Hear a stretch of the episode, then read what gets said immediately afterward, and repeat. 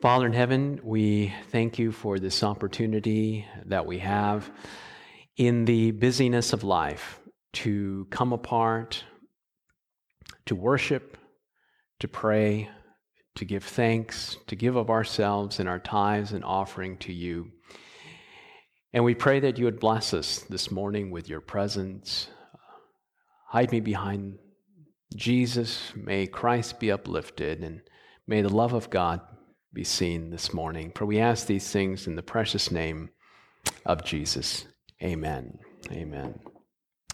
As we noted in our children's story, it's important to grow physically, and there are two main aspects of our development, uh, or being born into this world, I should say. Uh, one is birth, and then the other one is growth after birth. Birth is a one time event, and growth is a continuous progression, and it's similar in the Christian experience as well. Notice what the Bible says in 1 Peter chapter 2 verse like newborn babies crave pure spiritual milk so that by it you may grow up in your salvation. Here, Paul uses the analogy of physical birth and growth related to experience as well. Even as we are born as Christians, we are to grow as Christians. And the question is which one is more important, birth or growth? Don't you love these either or questions? Both are essential because if you're never born, you don't exist. And if you don't grow after birth, we call that failure to thrive or a disease. There's something wrong. So it's essential to be born again as Christians, and it's also essential to grow after we have been born as well.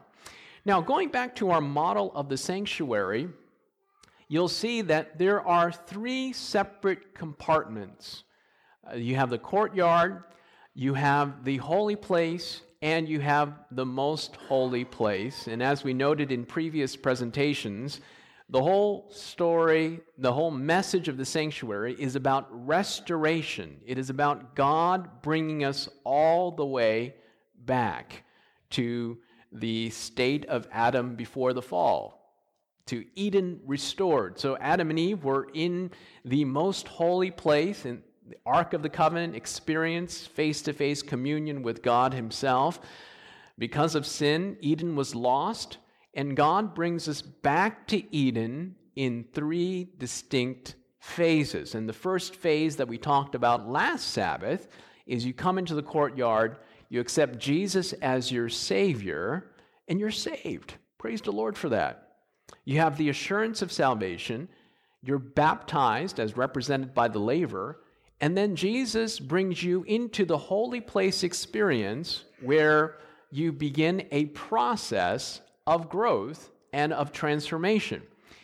If you look in your study guides, first segment you have there, it says, We are justified in the courtyard, we are sanctified in the holy place. We are justified in the courtyard. We are sanctified in the holy place. And if you go back to the sanctuary model here, you come into the courtyard, you're justified, you're born again as a Christian, and then you go into the process of what we call sanctification or Christian growth. So you're born again in the courtyard, and then you begin a continuous process of growth in the holy place. In your study guides, I have this list as well, and this is helpful. We have these terms justification and sanctification. What, what does that mean? Justification is like birth, becoming alive, and sanctification is like growth, thriving alive. Justification is accepting Jesus as your Savior.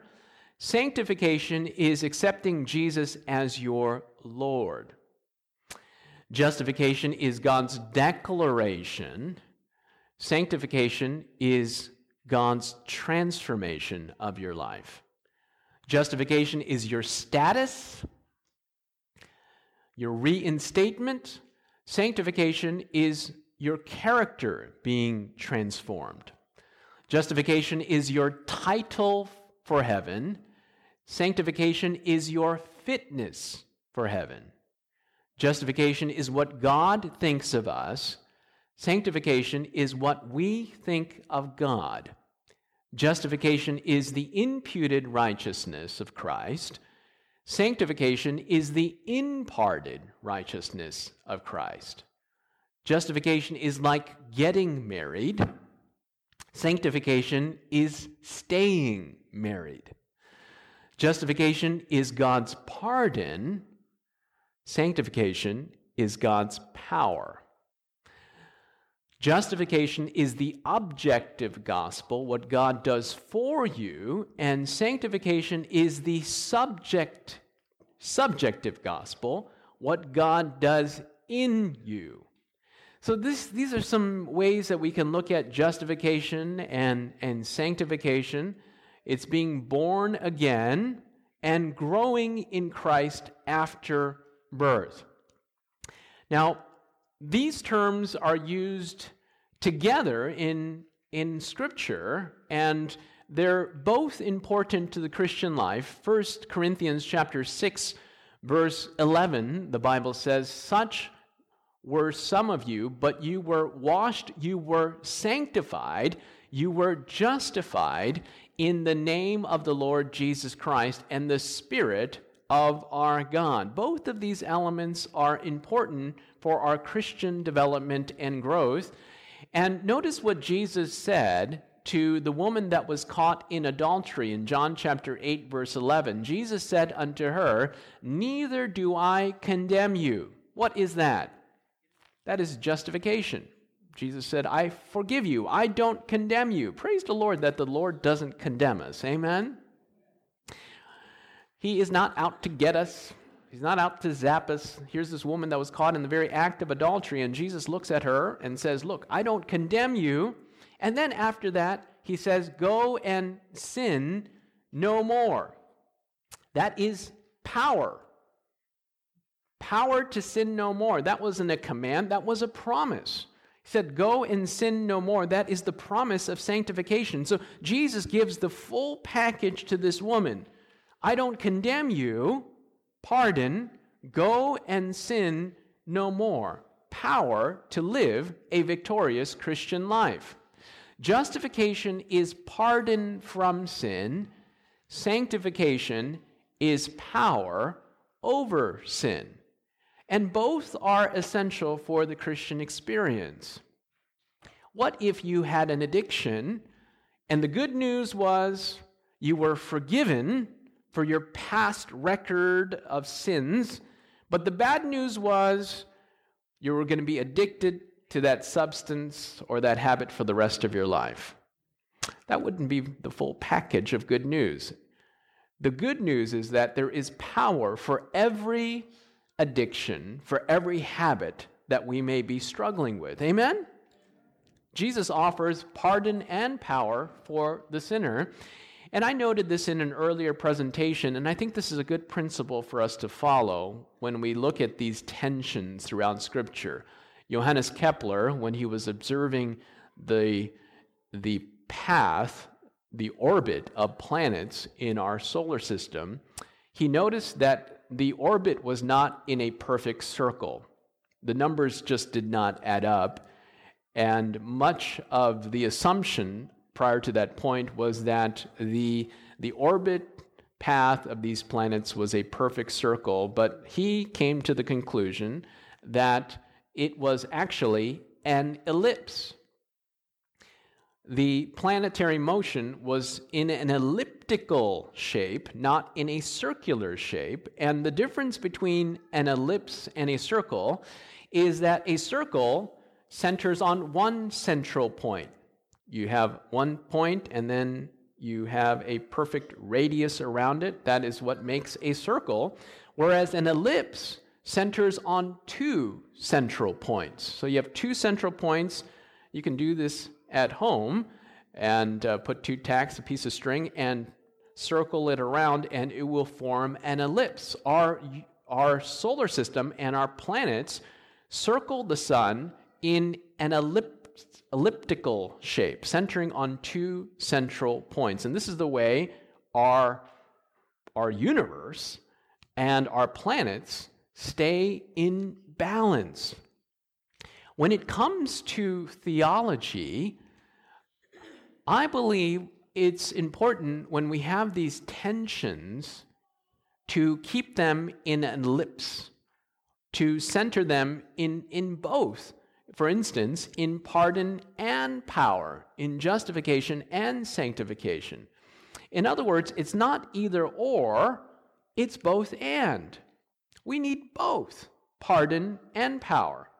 We need to have Jesus to free us from the penalty of sin and also to free us from the power of sin.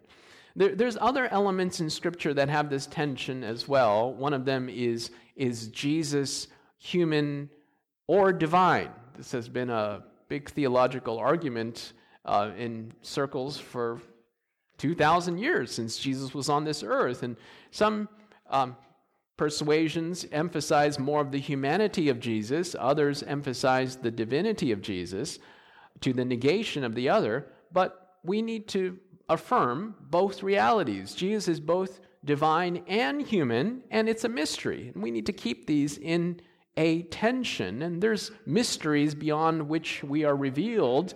And I believe that even in heaven, the incarnation of Jesus will be a mystery. And we need to be okay with that. The same is true for law and grace. If you emphasize law to the negation of grace, then you have legalism. If you have grace and then you say there is no law or no purpose for the law, you have cheap grace or grace that is a license to sin. So these elements are important pardon and power, justification and sanctification. And if we use the sanctuary model, um, we have both there in the sanctuary. You have the courtyard and the holy place, and we keep them where they need to be in the Christian experience. Now, this is from Steps to Christ, and if you have not read the book Steps to Christ, uh, it's a beautiful book that describes God's love for us and his provisions of how we can have the assurance of salvation and eternal life. This is from Steps of Christ, page 63. Our only hope, our only ground of hope is in the righteousness of Christ imputed to us, and in that working by his Spirit, working in and through us. Notice she includes both. She includes the righteousness of Christ imputed to us, that's justification, and then by his Spirit working in and through us, the subjective element, that is sanctification. So she affirms the reality of Scripture that we are justified and we are sanctified by faith in Jesus Christ. Now, do you grow in one day physically? There's some animals that grow faster than others. Human beings, uh, it takes years for us to develop. And in the modern age, it seems like we have this extended adolescence period. Uh, we won't get into that. But, but growth for a human being takes a long time. When you have a, a son or a daughter, that's a, nowadays, it used to be, you know, used to be 18, but nowadays that's a 20 plus year investment. It takes time for growth, for maturity. So notice what it says in Proverbs chapter 4, verse 18, and this has implications about Christian growth. The path of the righteous is like the morning sun, shining ever brighter till the full light of day. Notice that the Bible here is drawing an analogy between the Christian growth process and the rising of the sun. Now, how does the sun rise? Does the sun rise like in the cartoons, just pops up, you know? at, at, immediately at noon in just a couple seconds.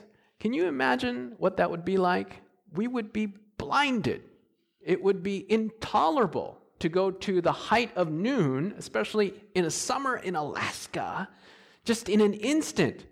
But here it says that the Christian experience is like the gradual shining and rising of the sun. The implications are clear. When you're born again in Jesus Christ, the development and growth is gradual. It's not immediate, and many times it's even unconscious to us. When I accepted Jesus as my Lord and Savior, I had many character flaws. I still do. And I'm so glad that Jesus, in his mercy, did not show me all of the rough spots that he was going to start working on at once. Praise the Lord for his mercy. I would have been overwhelmed. Imagine if he, you know, gave the list, David, um, you're saved in Jesus, but oh, we got some rough areas we got to work on. All right, and and this and this scroll just goes out, you know, for like seeming eternity, and he's like, I would have been like, I give up. There's there's no point. But what I found is that the Lord picks one area. Like David, you'd be a lot happier if you were patient. And then he puts you through circumstances. How do you develop patience, by the way? yeah children, yeah. By being around a lot of irritating people sometimes. Uh, I remember I asked the Lord for patience one day, and that day went terrible. You know, uh, you get patience by being stretched. Okay, that, that's how those rough spots are are honed down. And I praise the Lord that even though I'm nowhere near where I need to be in my Christian experience, that the Lord loves me so much that He brings me through circumstances and events to hone my character. This is sanctification. So that I am so much more a happier person today than I was at the beginning of my Christian experience. And I'm a lot easier to live with as well. Praise the Lord. And this is the way the Christian experience is it, it's gradual. So here we have a, a, uh, a one way of illustrating it you have birth at justification, and then you have growth in sanctification. Now, in reality, uh, this is the ideal of how it can go, but this is not the reality of many times how it, it does go. Are you following me? It's more like the New York Stock Exchange. You know, it's like it's kind of up and down. And I was quite discouraged in my Christian experience because it wasn't like this straight line toward translation after birth. It was like, you know, there were these dips and these falls and so forth, and but but there was this this progress and this development that took place. What I realized was I had a a wrong ex- assumption about the way the Christian experience went. I thought I accept Jesus, I'm baptized, and then suddenly all of those old neural pathways, those habits that I've been developing, those sinful neural pathways, um, they would suddenly be just removed after baptism or after accepting Jesus. I came to the realization from experience and from scripture that this is not what takes place. You don't suddenly get a lobotomy at, at baptism. What, what the Lord does is that He helps you to build new neural pathways. He gives you the grace and the power to do that. But there is, during this process, there is this challenge that, that we face. And in reality, um, there is some falling. There's some mistakes. Uh, there's some challenges. And um, I want to read from Christ Object Lessons, page 65. At every stage of development, our life may be perfect, yet if God's purpose for us is fulfilled, there will be continual advancement. Sanctification is the work of a lifetime. In other words, you can never come to the place in your Christian experience and you say, Look, I've arrived. i I'm there. I'm fully sanctified. If you have, you're actually very deceived, okay? Uh, you, you can never come to the place where you say, Look, I'm holy and I've made it. Sanctification is the work of a lifetime. And look at this, is from the Bible Echo, 1892. The closer you come to Jesus, the more faulty you will appear in your own eyes. For your vision will be clearer, and your imperfection will be seen in distinct contrast with his perfect character. Be not discouraged.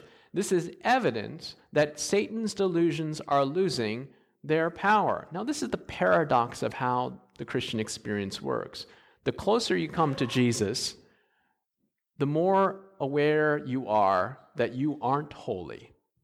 This is not to say that we're depressed and always looking at our faults, but this is to point out the reality that we will never come to the place where we will say, if we're walking in Jesus, I'm perfect or I've arrived.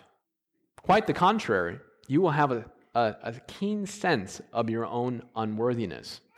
Um, I think of that woman that came to Jesus and asked, uh, or Jesus asked her, Who is it that condemns you?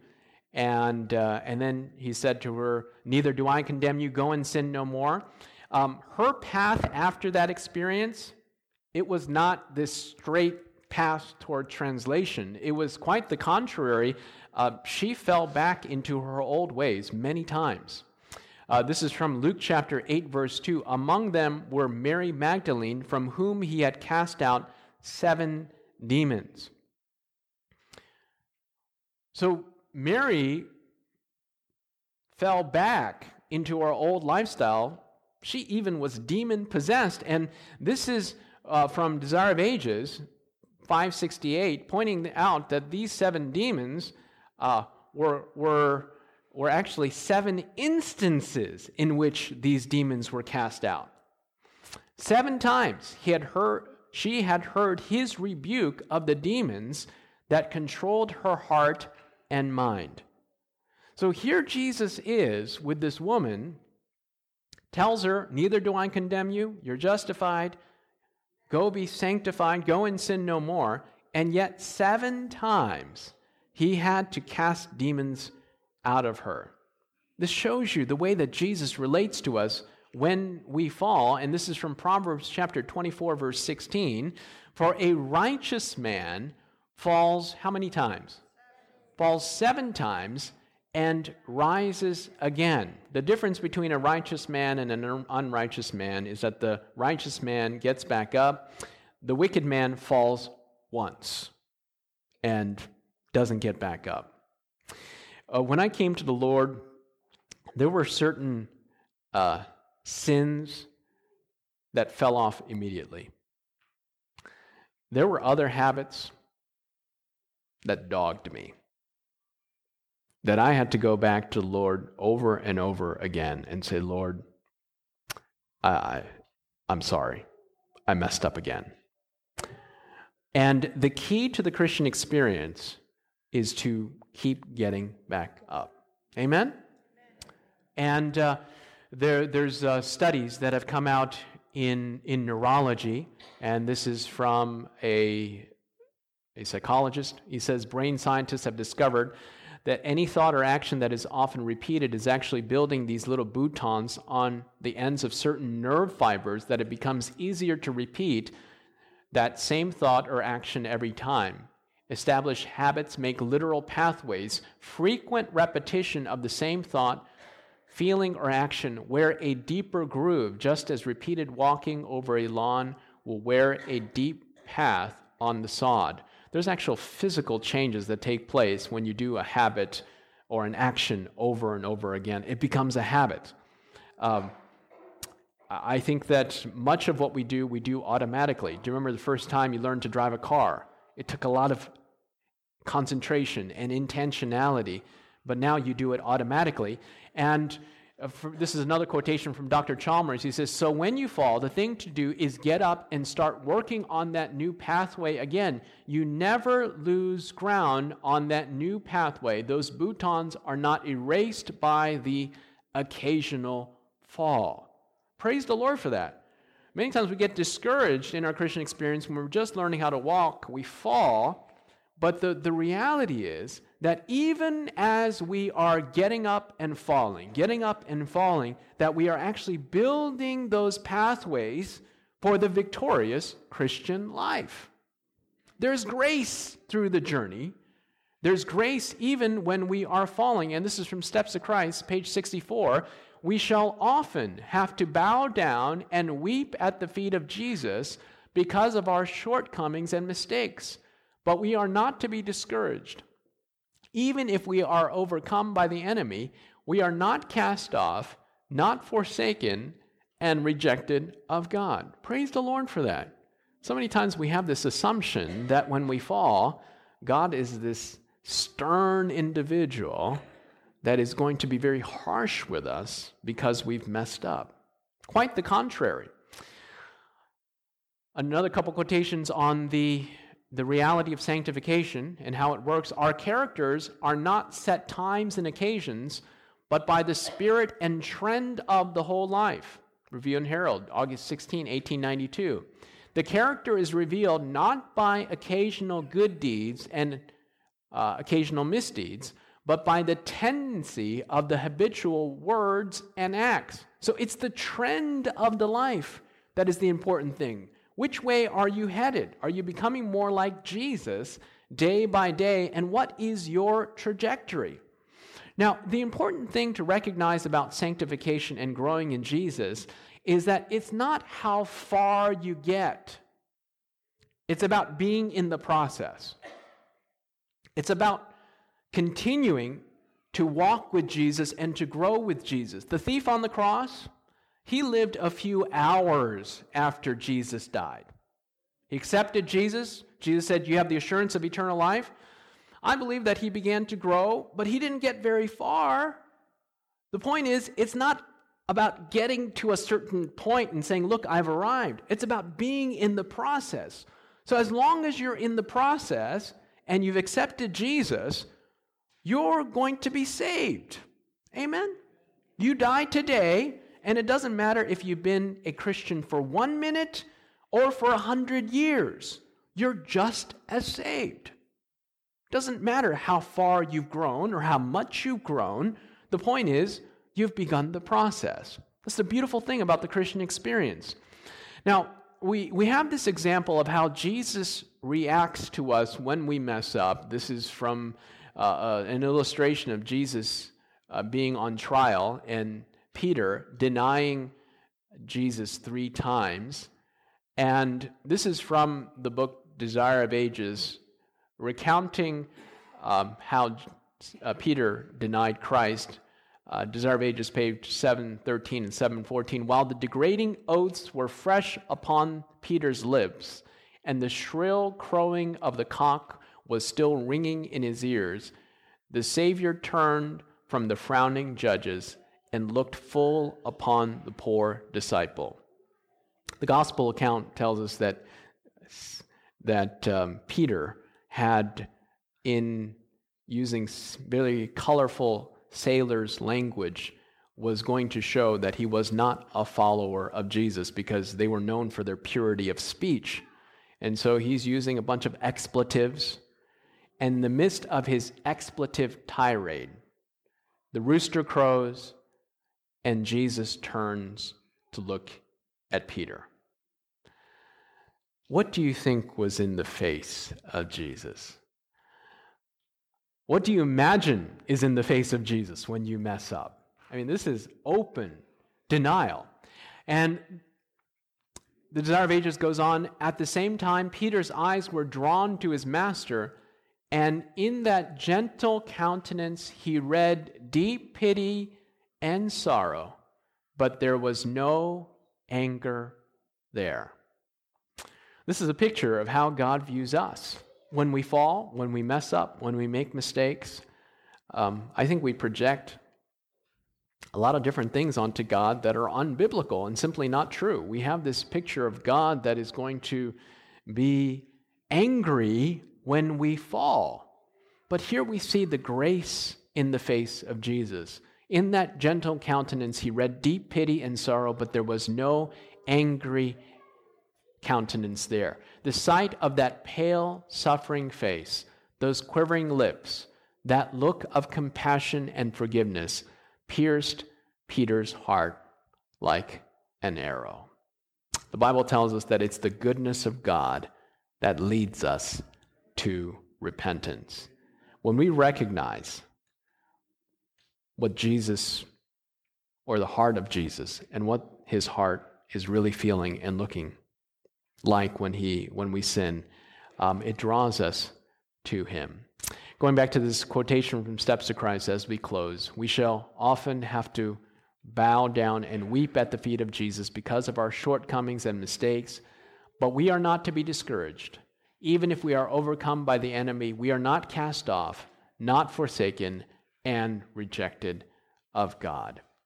The important principle to remember is that after we've accepted Jesus as your Savior, and after we've accepted Him as Lord, and we're growing in grace, there is plenty of grace through the journey. Amen?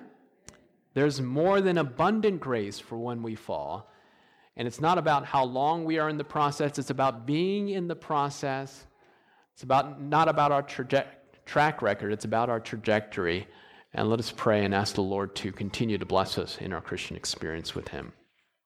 Father in heaven, we thank you so much for grace. We thank you for the grace of God that pardons and gives us power.